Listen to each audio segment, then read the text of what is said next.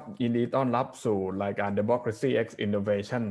ในสัปดาห์นี้ครับ สัปดาห์นี้ก็มีเรื่องที่ให้เป็นไฟร้อนทางการเมืองอยู่แล้วนะฮะก็คือเรื่องของการแก้รัฐนูนนะซึ่งมันก็แก้กันมาหลายรอบแล้วใช่ไหมฮะในสมัยสภาชุดเนี้ยแต่ว่า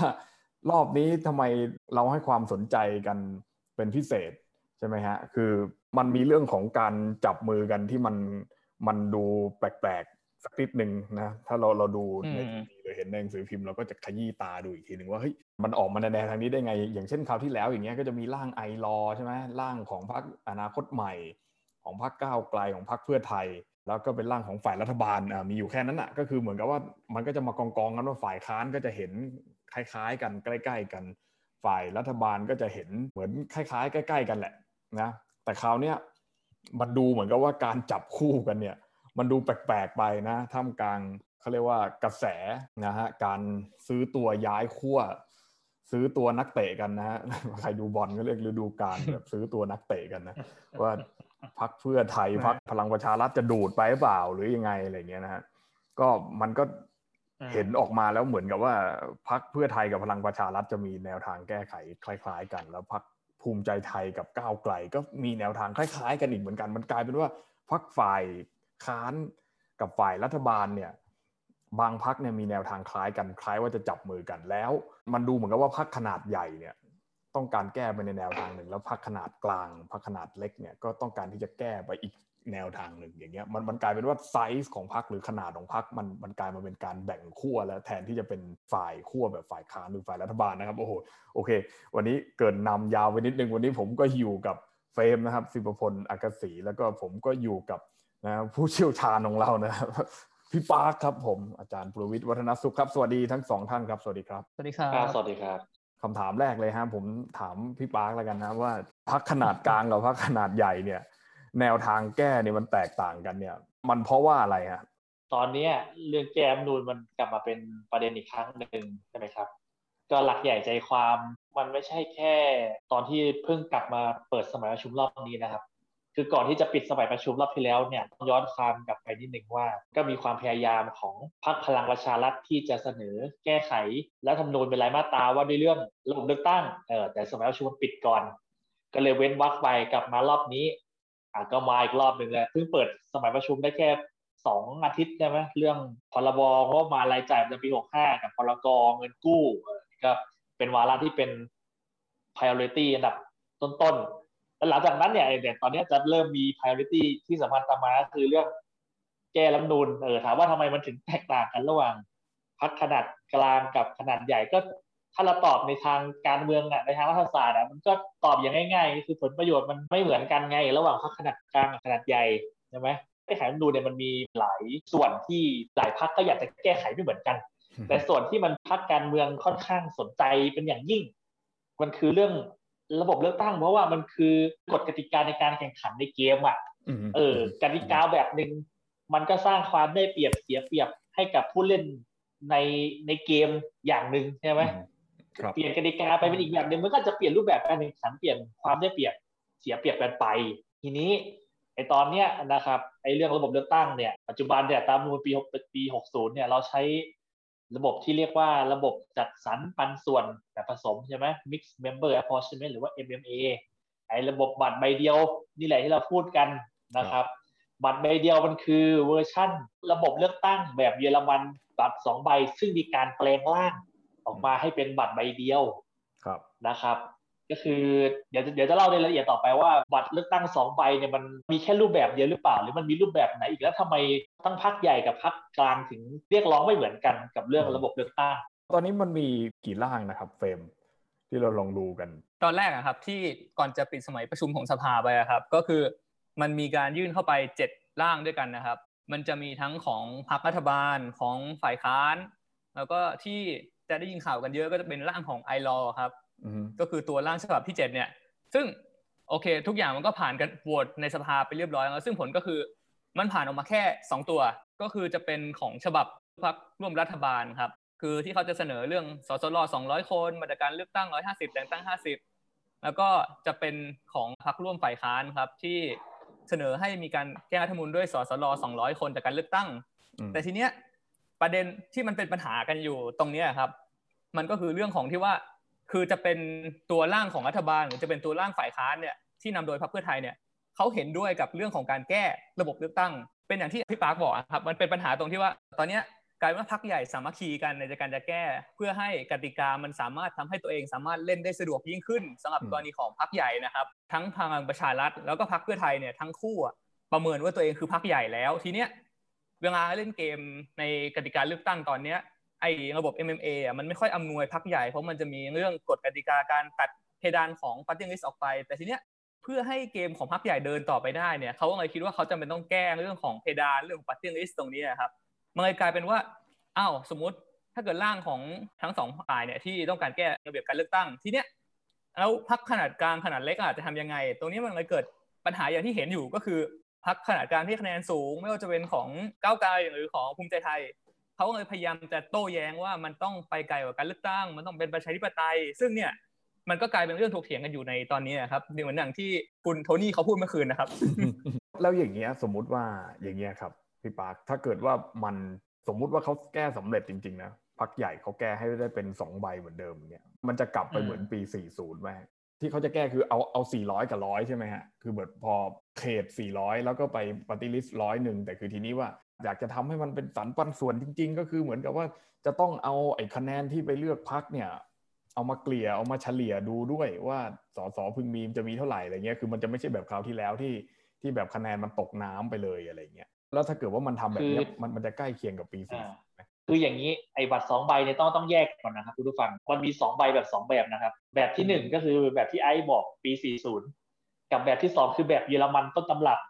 ความต่างมันคืออย่างนี้ ความเหมือนกันคือมีบัตรสองใบเหมือนกันใบหนึ่งเลือกสสเขตอีกใบหนึ่งเลือกบัญชีรายชื่อพรรคการเมือง ถ้าเป็น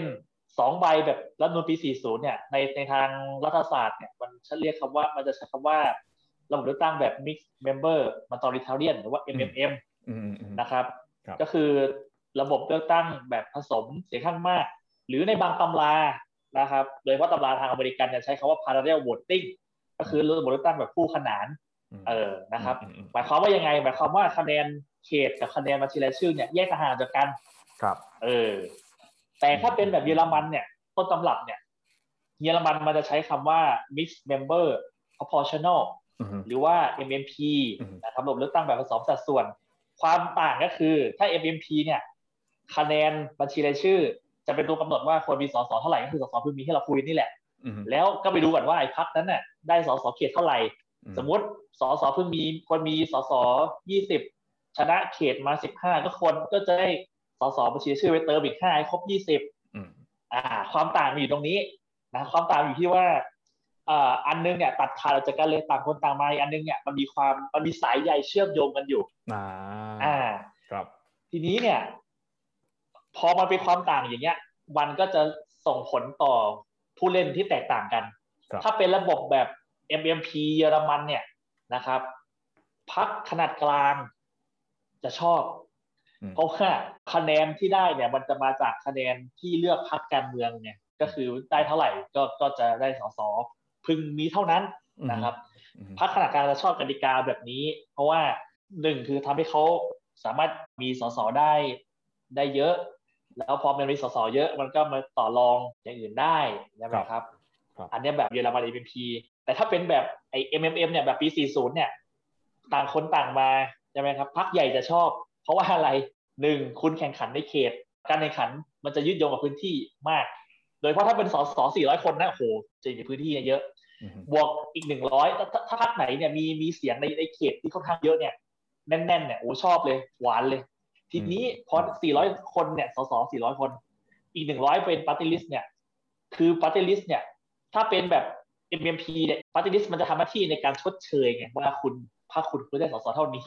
แต่ถ้าเป็นแบบ MMM เนี่ยปี40เนี่ยไอ้บัญชีรายชื่อเนี่ยมันคือการ top up เติมเข้าไปอีกนะ ย้อนกลับไปสมัยพรรคไทยรักไทยรุ่งเรืองอะถ้าเป็นระบบ MMP เยอรมันเนี่ยสมมติพรรคน้องไอซ์มีสอสอมีคะแนน party list มา 40%สมมติพรรคน้องไอซ์ก็ควรจะมีสอสอประมาณ 40%ในสภา แต่ถ้าเป็นแบบ MMM แบบปี 40 เนี่ย ไอ้ค่าความได้สัดส่วนแบบเนี้ย มันมันจะมีความไม่ได้สัดส่วนกันอย่างมาก ระหว่างคะแนนเสียงกับสอสอที่ได้พรรคไทยรักไทยเนี่ยเป็นตัวอย่างที่ชัดเจนมาก ผมจำตัวเลขปี 44 ไม่ไม่ได้ไม่ได้แน่ชัดตรงนี้ แต่ว่าตอนปี 48 เนี่ยผมจำได้ที่พรรคไทยรักไทยชนะแบบ landslide อะ ได้ 377 ที่นั่งจาก 500 ที่นั่งพรรคไทยรักไทยเนี่ยถ้าเอาคะแนน party list มาวางกันนะครับในปีนั้นนะปี 48 อะพรรคไทยรักไทยได้คะแนนประมาณ 60%แต่ได้สสอะ75% คือคุณได้สสเขตเยอะแล้วแล้วคุณยังได้โบนัส top up จาก party list ไปเติมเข้าไปอีกอะพรรคใหญ่ถึงถึงชอบมากระบบ MMM เนี่ย คือจึงไม่น่าแปลกใจว่าทำไมพรรคเพื่อไทยถึงมีแนวโน้มว่าเห็นด้วยกับเรื่องนี้พรรคพลังประชารัฐพรรคเพื่อไทยเนี่ยเข้าใจได้เพราะว่าเลือกตั้งปี 44 48 50 54นี่เขาคือผู้ที่ชนะในกติกาแบบนี้มาตลอดนะครับเขาก็คิดว่าเขาเนี่ยเออแบบเจียนในเกมนี้ ส่วนพรรคพลังประชารัฐอย่างที่น้องเฟย์บอกเมื่อกี้ว่าตอนนี้เขาคิดเป็นเป็นพรรคใหญ่แล้ว ถ้าเป็นพรรคใหญ่แล้วเนี่ยนะครับ แต่ยังใช้กติกาแบบ MMA เหมือนรัฐมนูปี 60 ตามการเลือกตั้งปี 62 เหมือนเดิมเนี่ยชะตากรรมเนี่ยเขาจะเป็นลงท้ายเหมือนพรรคเพื่อไทยรอบที่ผ่านมาคือ ได้เขตเยอะแต่ไม่ได้บัญชีรายชื่อเลยเลย คือ MMA มันใช้ได้ชั่วครั้งชั่วคราวแต่ในในระยะยาวถ้าพักคุณเติบโตแล้วเนี่ยโอ้ยมันจะเสียเปรียบนะก็ ก็เห็นอย่างเพื่อไทยรอบปัจจุบันอะไม่ได้บัญชีรายชื่อเลย แต่ว่าแต่ว่าพังประชารัฐเนี่ยได้สสเขตมาก็เยอะแล้วก็ได้บัญชีรายชื่อไปไปเติมเข้าไปอีกเออแต่ตอนนี้พลังประชารัฐเขาเชื่อเลยว่าเขาเขาเป็นพรรคใหญ่แล้วใช่ไหมจากผลการเลือกตั้งซ่อมต่างๆ จากอะไรต่อมีอะไรเขามีความเชื่อมั่นแต่เขาเชื่อว่าถ้าเขายังเล่นกติกาแบบเดิมอยู่เนี่ยเออมันอาจจะไม่ไม่เวิร์กนะอะไรเงี้ยมันก็เป็นที่เข้าใจได้ว่าทำไมเขาถึง หนุนแบบมันสองใบ อ่า ก็ก็คือพักใหญ่สองพักตอนเนี้ยที่มีอยู่ในสภาในประเทศไทยของเราเนี่ยก็คือพรรคเพื่อไทยกับพรรคพลังประชารัฐเนี่ยเขาก็คิดว่าถ้าเกิดว่าเปลี่ยนเป็นบัตรสองใบถึงแม้ว่าจะเป็นระบบ MMP ใช่ไหมแม้ว่าสองใบแบบ MMP ไม่ใช่สองใบแบบคู่ขนานแบบแบบปี 4448 ที่ไทยรักไทยชนะเนี่ยถึงแม้ว่าจะเป็นอย่างนั้นเนี่ยพรรคใหญ่ก็ยังยังได้เปรียบอยู่ แต่ว่าคนที่ได้เปรียบกว่าคือพรรคขนาดกลางไงซึ่งแนวทางที่เขา support อยู่เนี่ยทั้งทั้งสองพรรคใหญ่เนี่ยก็คือแนวทางนี้ถูกไหมพี่เขาเชื่อว่าเขาอะจะได้เปรียบจากกติกาแบบ MMM ทีเนี้ยถ้าเราดู MMP เนี่ยทำไมซุ้มเสียงของพรรคก้าวไกลถึงบอกว่า อยากได้บัตรสองใบนะ แต่ได้อย่าแต่ให้แบบเยอรมันเพราะว่าถ้าไปเป็นบัตรสองใบแบบปี 40 เนี่ย เอาคิดง่าย ๆ เลย รอบที่ผ่านมาเนี่ย พรรคอนาคตใหม่ใช่ไหมชนะสสเขตอยู่ประมาณ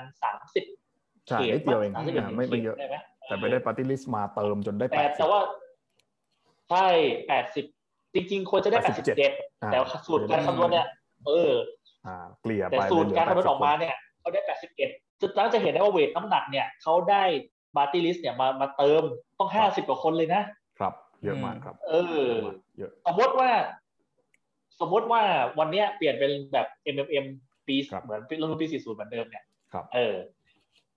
สสเขตมีสี่ร้อยคน ผมสมมติว่าพักก้าวไกลได้เท่าเดิมเลยสามสิบกว่าเขตเนี่ยอะสมมติมีสสได้แน่สามสิบคนแล้วเนี่ยถามว่าบัญชีรายชื่อเนี่ย มันมันก็ขึ้นอยู่กับว่ามีคนเลือกพักเก้าไกลกี่คน แต่มันจะไม่มีทางที่ได้สสบัญชีรายชื่อถึงแบบห้าสิบคนรอบที่ผ่านมาแน่นอน พูดง่ายๆก็เป็นการตัดกำลังไว้ในตัว เมื่อเช้าเนี่ยผมก็ฟังคุณชัยธวัฒน์ตุลาธนเลขาธิการพรรคเก้าไกลก็พูดว่า คือจริง ๆ แล้วเนี่ยนะครับ เราเนี่ยไม่ได้ไปดูเลยว่าอะไรแต่คือ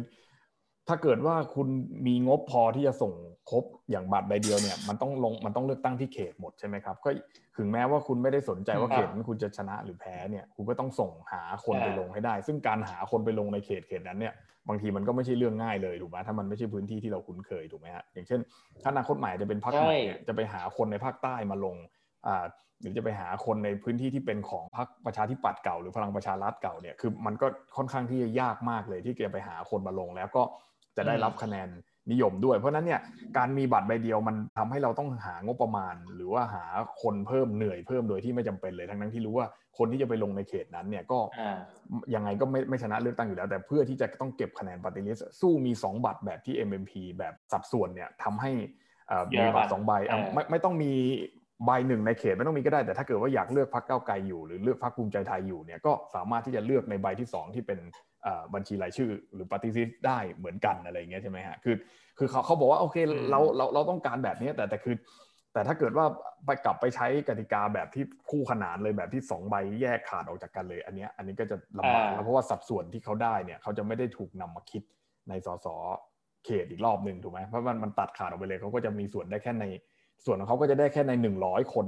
ที่เป็นปฏิริษีแค่นั้นแหละอะไรเงี้ยซึ่งก็คือพักภูมิใจไทยเขาก็คิดคล้ายๆกันแต่คือ ผมก็ฟังเขาสัมภาษณ์เมื่อเช้าเหมือนกันเขาก็พูดประมาณแบบว่าเขาก็ไม่ได้บอกว่าเรื่องการเลือกตั้งเรื่องแบบนี้มันไม่ใช่เรื่องหลักของพรรคเราเนี่ยพรรคเราเนี่ยไปผลักดันแก้ไขเรื่องอื่นมากกว่าแต่เรื่องนี้มันเป็นเรื่องรอง แต่ก็คือพูดง่ายก็คือข้อเสนอของเขาก็คล้ายๆ กับพรรคก้าวไกลนั่นแหละก็คือเขาไม่ได้ต้องการให้ให้ไปใช้บัตรสองใบแบบแยกขาดออกจากกันอะคือพูดง่ายว่าเขาก็ไม่ได้เห็นด้วยกับพลังประชารัฐเพราะว่า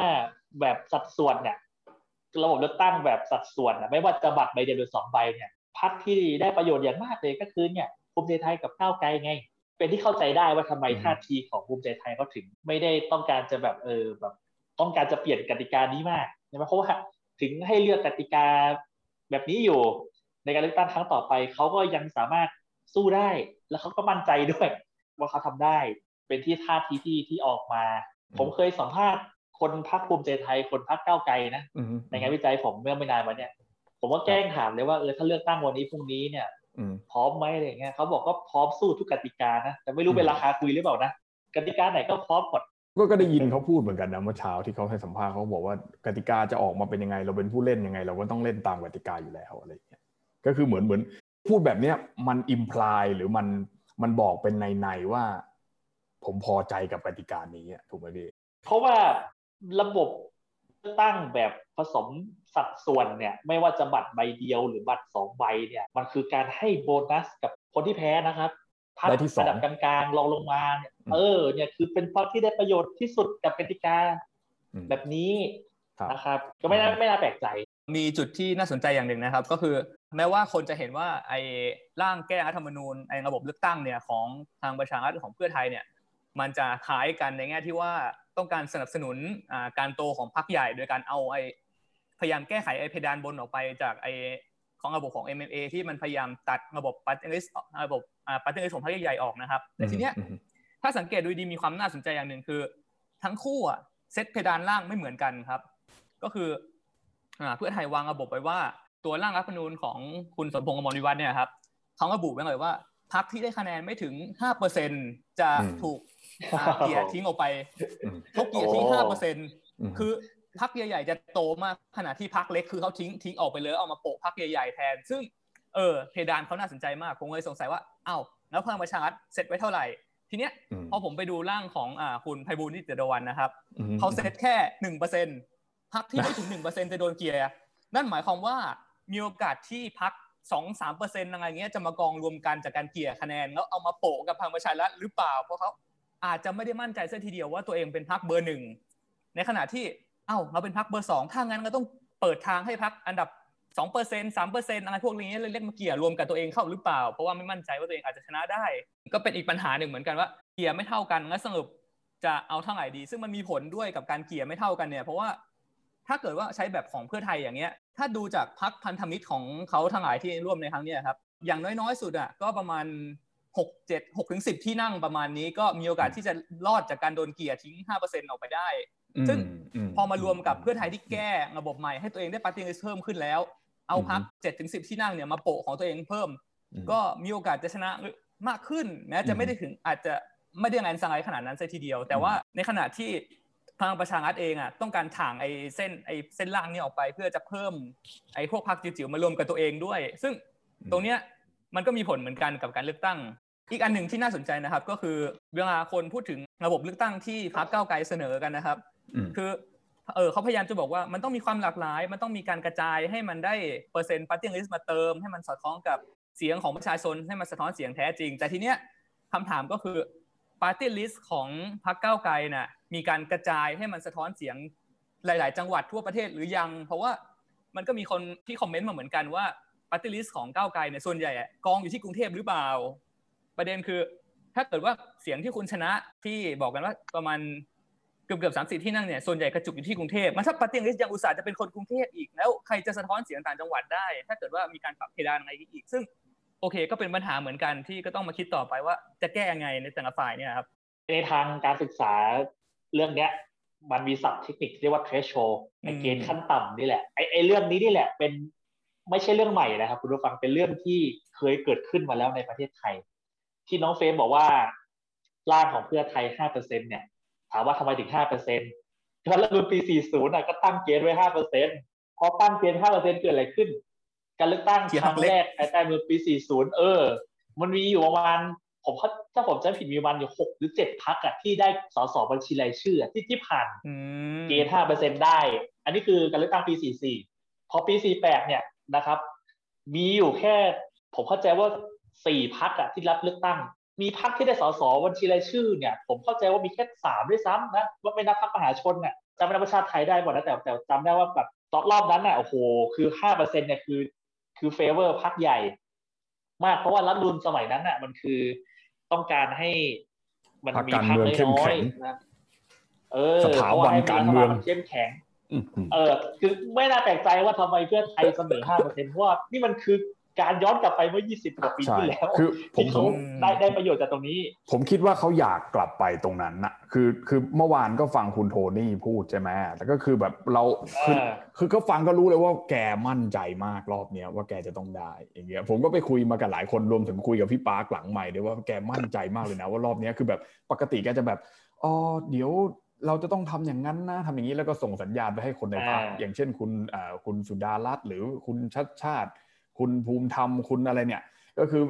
เอ้ยเดี๋ยวต้องทำอย่างนี้เรามีแผนมีแคมเปญออกมาแต่คราวนี้แกบอกเลย ถ้าผมทำนะ ผมจะทำอย่างนี้ถ้าผมทำผมจะทำอย่างนั้น คือแบบแกมั่นใจแบบว่าแกจะกลับมาทำเองให้ได้ แล้วก็คือ ไอ้ไอ้ไอ้ไอ้เกณฑ์ขั้นต่ำไอ้เกณฑ์อะไรพวกนี้ก็คือต่อให้จะใช้ระบบสัดส่วนอยู่ จะใช้ MMP จะใช้แบบเยอรมันอะไรก็แล้ว แต่แกก็จะแกก็จะทำให้ให้ให้ให้พักของของแกคือกลับมาเข้มแข็งได้เหมือนเดิมโดยการ โดยการที่แบบเฟรมพูดเมื่อกี้ไป กวาดพักเล็กที่เป็นพันธมิตรของเขาก็คือพูดง่ายก็ภาษาเขาก็คือแตกแบงค์พันนั่นเองอะถูกไหมฮะก็คือแกก็พยายามที่จะแตกแบงค์พันให้ได้มากที่สุดแล้ว คือผมก็คิดว่าโอเคอย่างเราวิเคราะห์กันก็ไอ้ที่ผ่านมาเนี่ย ตอนนี้เหลือเวลานิดนึงอยากอยากจะให้พี่ปาร์กกับเฟรมช่วยวิเคราะห์ว่าถ้าเกิดว่าพักใหม่อย่างพักของคุณสุดารัตน์เนี่ยนะฮะพักไทยร่วมใจอะไรของแกเนี่ยแล้วก็พักที่ประหลัดกระทรวงมหาไทยท่านได้ไปจด ไว้เนี่ยฮะก็จะมาเป็นเหมือนอีกพักหนึ่งอย่างเงี้ยแล้วแล้วสองพักที่เกิดขึ้นมาใหม่เนี่ยประกอบกับการแก้รัฐนูนครั้งเนี้ยมันมันเหมือนเป็นการเซฟไหมเพราะว่าผมดูแล้วแบบคุณสุดารัตน์ก็ไม่ได้เหมือนกับว่าเฮ้ยแบบลาจากเพื่อไทยไปเอาไปอยู่ฝั่งตรงข้ามอะไรเงี้ยก็คือเหมือนกับว่าสมมติว่าถ้าเลือกตั้งกันมาได้ แล้วพักเพื่อไทยกับพักอันเนี้ยก็จะต้องมาอยู่ฝั่งเดียวกันอยู่ดีอะไรเงี้ยคิดว่าไงผมผมค้างไว้อีกนิดนึงเมื่อกี้พูดห้าเปอร์เซ็นของเพื่อไทย แล้ว แต่ว่าผมขอพูดอีกนิดนึงหนึ่งเปอร์เซ็นของพลังประชารัฐเนี่ยเอาตัวอย่างใกล้ๆเลยนะ ตอนเลือกตั้งปีห้าสี่เนี่ยนะครับตอนนั้นเป็นการเลือกตั้งภายใต้มือปีห้าศูนย์นะห้าศูนย์มีการเปลี่ยนแปลงคือตอนแรกมีสสเขตสี่ร้อยแล้วก็เป็นสัดส่วนแปดสิบใช่ไหมแบ่งตามกลุ่มจังหวัด ทีนี้พอหลังจากนั้นมีการเปลี่ยนแปลงรัฐบาลมันเป็นรัฐบาลประชาธิปัตย์ใช่ไหมประชาธิปัตย์ก็กระบงมันจะแก้ไขรัฐมนูลเรื่องนี้มาก ก็กลับไปปี 40 เหมือนเดิม มีสส 500 แต่สส เขตมีอยู่ 375 คน บวกสสบัญชีรายชื่อ 125 คน รอบนั้นนะครับ ไม่มีการกำหนดเกณฑ์คะแนนขั้นต่ำผลสุดท้ายที่ได้คือก็ได้มีพักอยู่เจ็ดพักอะที่ที่ที่เข้าสภามารวมถึงพักคุณชูวิทย์เออรักประเทศไทยอ่า คือคือรอบนั้นไม่มีการกำหนดเทรชโชไม่มีการกำหนดเกณฑ์คะแนนขั้นต่ำไว้ก็มีวันเจ็ดพักเข้าสภามาอ่าอย่างเงี้ย คือ แต่ว่ารอบนั้นเนี่ยผมเข้าใจว่าประชาธิปัตย์นะครับ ก็หวังว่าจะมาเก็บปาร์ตี้ลิสต์แต่ว่าไม่ได้ผิดแผนนะครับผมเลยมาวิเคราะห์กับร่างของพลังประชารัฐรอบเนี้ยเข้าเข้าโครงการเหนียวว่าหนึ่งเปอร์เซ็นต์น่ะนะไม่งั้นถ้าถ้าถ้าถ้าเกิดปล่อยปล่อยสเปซสปะไปนะคือรอบก็ปีห้าสี่เนี่ย มันไม่ได้กำหนดเกณฑ์ไว้ไงมันก็มีพักเข้ามาได้เจ็ดพัก แต่ถ้ารอบนี้ไม่กำหนดนะผมว่าเดี๋ยวมันจะไม่รู้นะกี่พักแต่คือ มันก็คงอย่างน้อยเพย์เซฟไปก่อนว่า ไม่ให้มันเข้ามาเยอะ เดี๋ยวมันจะ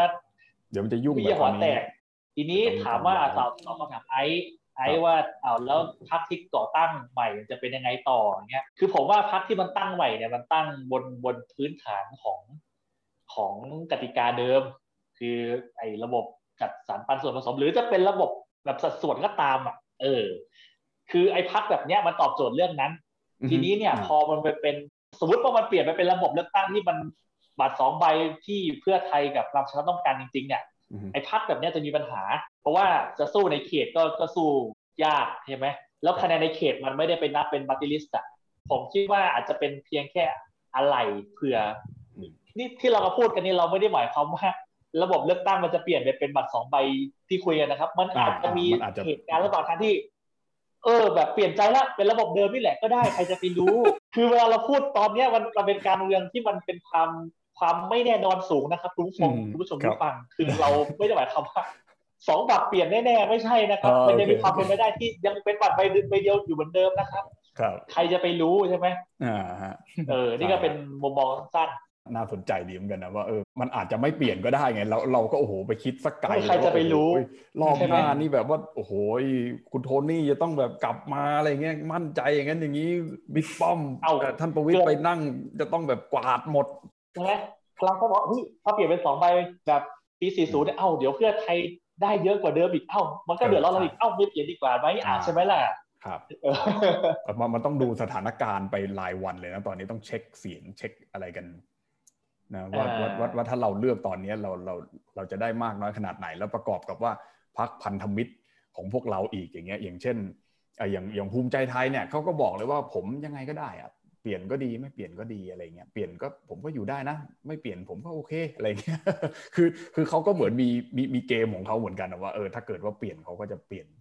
กลยุทธ์แบบนี้อะไรเงี้ยแต่คือเหมือนดูเหมือนเขาก็ไม่ค่อยจะเดือดร้อนสักเท่าไหร่ มันไม่เหมือนเพื่อไทยที่มันมันเดือดร้อนมากจนตัวหลักอะคีแมนอย่างเช่น คุณสุดารัตน์คราวที่แล้วอย่างเงี้ยคุณพวกที่เป็น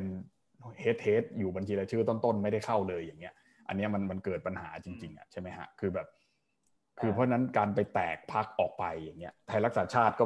โดนยุบไปเสียก่อนอย่างเงี้ยมันก็ผิดอันนั้นกันไปไปไปไปใหญ่เลยอย่างเงี้ยคืออันนี้เขาก็ต้องหาวิธีแก้ของเขาให้ได้แล้วไม่งั้นเขาก็คุมไม่ได้ อย่างเช่นแบบอย่างอะอย่างอย่างก้าวไกลอย่างเงี้ยเขาก็แบบ เอ้ยก็ก็ก็ไม่ได้เดือดร้อนแต่ก็คือเขาก็บอกว่าเขาก็ถ้าถ้าเขาแก้เขาก็มีหวังว่าเขาจะได้เป็นพรรคอันดับหนึ่งแต่ว่าตอนนี้ทุกคนก็ก็ก็เตรียมพร้อมแล้วว่ามันจะเผื่อมันมีการเลือกตั้งเร็วนี้ใช่ไหมล่ะเออแต่เลือกเลือกระบบไหนเลือกแบบไหนไม่รู้นะถ้าพูดกันแบบนั้นเลยจริง ๆ ก็คือ พูดกันแบบเอาเอาจริง ๆ แบบเรียวๆเลยก็คือว่าแบบต่อให้พักขนาดใหญ่ขนาดอะไรก็ช่างอะแต่แบบพักขนาดกลางก็ยังมีอำนาจต่อรองสูงสุดอยู่ดี เพราะมันยังไงมันก็คงจะไม่เปลี่ยนไปสุดขั้วเหมือนปี 40 ที่แบบแยกออกจากกันเลยหรือเปล่าพี่พี่มองตรงนี้ไงว่ามันมันมันจะกลับไปสู่จุดปี 40ไหม คืออาจจะไม่คือพักขนาดกลางก็อาจจะมีบทบาทได้ แต่อาจจะไม่ได้เป็นถ้าใช้ภาษาที่มันเขียนกันในงานศึกษาเรื่องพวกเนี้ยพักขนาดกลางขนาดเล็กเนี่ย ถ้าเป็นระบบเลือกตั้งแบบ MMP หรือระบบสัดส่วนเนี่ยพักขนาดกลางขนาดเล็กเรียกว่าเป็น king maker คือเป็นคนที่สามารถทำให้ดีลมันมันดันได้ เออ แต่ว่าคือถ้าถ้าสมมติมันเปลี่ยนไปเป็นบัตรสองใบแบบปี 40 เนี่ย ครับ คือ ผมยกตัวอย่างใกล้ๆเลยเลือกตั้งปี 54 เมื่อ 10 ปีที่แล้วอะตอนนั้นอะภูมิใจไทยได้ 34 ที่นั่งนะครับ ก็ไม่ได้มีเขาเรียกว่าอะไรมีบทบาทอย่างสำคัญว่าต้องมาง้อฉันอะไรเงี้ยเออคือคือถ้าเป็นระบบสองใบเนี่ย ถ้าเป็นบัตรสองใบแบบปี 40 เนี่ยอำนาจในการต่อรองของพรรคขนาดกลางมันจะลดลงไปอยู่พอสมควร ก็ต้องดูกันไป โอ้น่าสนใจมากครับเฟรมมีอะไรเพิ่มเติมไหมฮะครับก็ ส่วนของผมก็คืออะกลับไปดูที่ร่างของคุณไพบูลย์อีกรอบหนึ่งนะครับ ทีเนี้ยความน่าสนใจคือนอกจากเกมที่เขาจะเล่นกันในระบบเลือกตั้งเกมพักใหญ่พักกลางเนี่ยครับมีความน่าสนใจอีกอย่างหนึ่งคือร่างนี้พยายามเล่นนอกเกมอีกอย่างหนึ่งครับ คือถ้าลองดูไม่ใช่แค่ระบบเลือกตั้งอย่างเดียว สิ่งที่พลังประชารัฐจะแก้ก็คือมาตรา 45 ซึ่งว่าด้วยการตั้งพรรคการเมืองครับ ทีเนี้ยสิ่งที่ร่างของคุณไพบูลย์แทรกเข้าไปนี่คืออะไรเขาบอกว่า ไอการจัดองค์กรภายในพรรคการเมือง การดำเนินกิจการ ข้อบังคับพรรคต้องสอดคล้องกับหลักพื้นฐานของระบอบประชาธิปไตยอันมีพระมหากษัตริย์ทรงเป็นประมุขทีนี้ถ้าไม่สอดคล้องวรรคต่อไปเขาบอกเลยว่า ถ้าเกิดมีมติว่าข้อบังคับหรือเรื่องใดของพรรคการเมืองเนี่ยขัดต่อสถานะ หรือหลักการพื้นฐานของระบอบประชาธิปไตยอันมีพระมหากษัตริย์ทรงเป็นประมุขเนี่ยมีสิทธิ์ที่จะเอาไปร้องศาลรัฐธรรมนูญให้พิจารณาวินิจฉัยได้ทันที ซึ่งก็คือเขาจะไม่รอให้เลือกตั้งแต่เขาจะยุบก่อนที่จะมีการเลือกตั้งซะอีก ก็คือตัดขากันตั้งแต่ก่อนเล่นเกมซะอีก โอ้โห ซึ่งอันนี้อันตรายเหมือนกันนะครับ ผมชอบคุณไพบูลย์อย่างนะท่านไพบูลย์เนี่ยท่านมีวิธีคิดนวัตกรรมอะไรที่มันที่มันเราต้องตามท่านให้ทันตลอดเวลาเลยคือเวลาแกขยับครั้งหนึ่งนี่ต้องจับตาดูดีๆนะว่ามันมันมีอะไรสอดแทรกมันสามารถที่จะพลิกอะไรได้ยังไงบ้างเหมือนเหมือนเหมือนที่แกยกมือขอตั้งกรรมธิการศึกษาอะไรเมื่อปีที่แล้วอะก็เลยทำให้กระบวนการมันต้อง เหมือนกับดีเลย์ออกมาประมาณสามเดือนอะไรเงี้ยเออก็น่าน่าสนใจมากพอยนี้น่าสนใจครับผมก็วันนี้ก็ขอบคุณ ต้องไม่ลืมนะครับว่าการแก้ไขรัฐนูนก็ก็ยังเป็นไปตามมาตรา 256 อยู่นะครับ โอเคนะขอบคุณพี่ปาร์คอาจารย์ปรวิทย์มาก ๆ ครับวันนี้แล้วขอบคุณเฟรมสิปพลด้วยครับ แล้วก็พบกันใหม่สัปดาห์หน้าครับสัปดาห์นี้ไว้แค่นี้ครับ สวัสดีครับ สวัสดีคสรัวัสดีบครับ